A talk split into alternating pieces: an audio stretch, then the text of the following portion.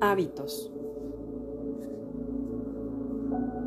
Más que un hábito. Las adicciones no solo son a las drogas.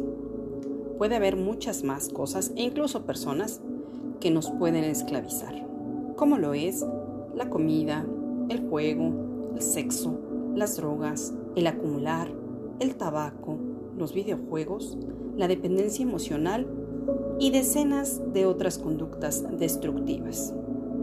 Lo importante es identificar si ya estamos en una adicción o creemos equivocadamente que es solo un hábito. Ahora hay muchas técnicas, muchos especialistas que nos pueden apoyar para combatir una adicción. Y sí, es posible transformar una adicción que nos destruye en un hábito que nos mejora. Manos a la acción. Yo soy tu amiga Annie Girón.